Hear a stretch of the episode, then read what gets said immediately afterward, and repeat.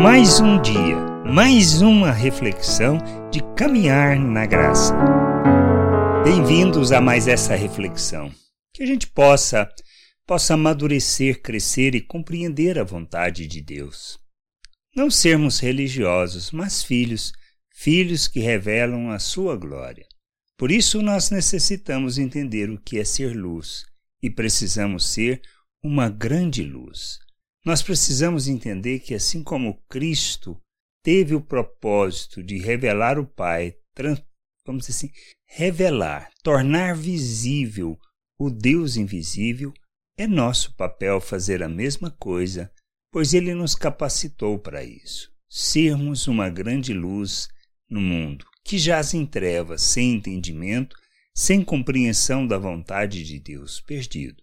E precisamos mostrar o caminho, não de religiosidade.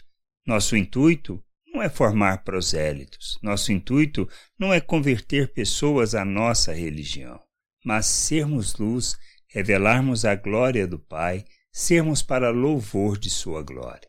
Que a gente possa buscar esse entendimento. Por isso, lá em Mateus 4, 15 e 16 é o que deve nortear as nossas vidas, assim como Cristo cumpriu o seu papel terra de Zebulon, terra de Naftali, caminho do mar, além do Jordão, Galiléia dos gentios. O povo que jazias em trevas viu grande luz, e aos que viviam nas regiões e sombras da morte resplandeceu-lhes a luz.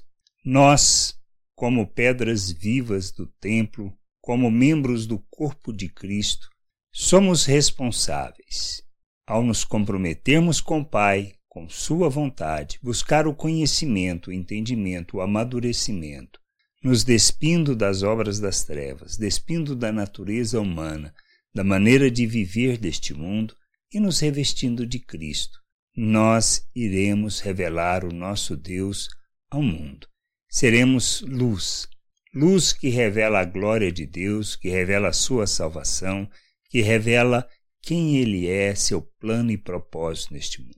Precisamos nos comprometer com o Evangelho, com as boas novas, com aquilo que Jesus disse que ele era responsável, que o Espírito de Deus estava sobre ele para proclamar a salvação, para proclamar as boas novas, para restaurar a vista e para pôr em liberdade.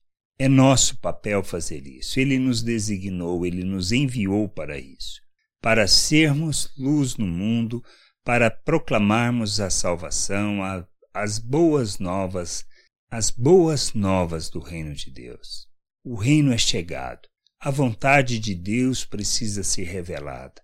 Quem faz isso? Nós, Igreja, Corpo de Cristo, membros deste corpo que tem o propósito de revelar e expressar a vontade de Deus, tornar visível o nosso Deus neste mundo, trazer o reino de Deus para a terra. Nós precisamos entender que essa é a vontade de Deus, esse é o querer de Deus, nada mais, nada menos do que isso. Como fazemos isso? Pela maneira como nós vivemos, pela maneira como nós nos relacionamos uns com os outros, pela maneira como nós expressamos as virtudes de nosso Deus que manifestam a graça, a compaixão, o amor, a misericórdia, a graça.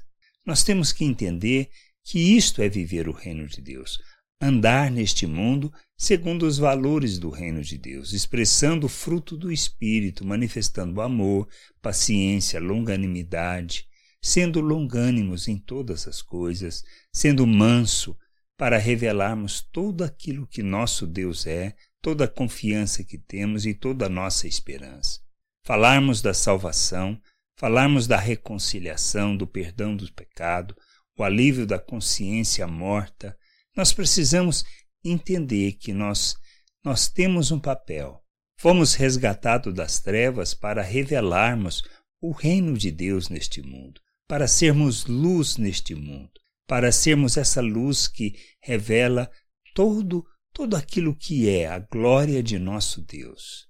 Fomos feitos filhos capacitados, temos da natureza de Deus, para revelá-lo ao mundo, para sermos para a glória e louvor do seu nome. Que a gente possa entender buscar o conhecimento, buscar o conhecimento da vontade do Pai, sermos instrumento de justiça e expressão de graça neste mundo, revelando e manifestando toda a vontade de nosso Deus. Que a gente entenda, compreenda e que a gente possa buscar o conhecimento do Senhor para sermos essa grande luz que Ele planejou para que fôssemos neste mundo. Graça e paz sobre a tua vida. Amém. Você acabou de ouvir uma reflexão de caminhar na graça. Se você gostou, curta, compartilhe, leve esta mensagem a outras pessoas, para que elas também possam compreender e entender a vontade de Deus. E leia as Escrituras, pois ela é a base, o fundamento para você julgar tudo o que você tem lido e aprendido acerca da vontade de Deus.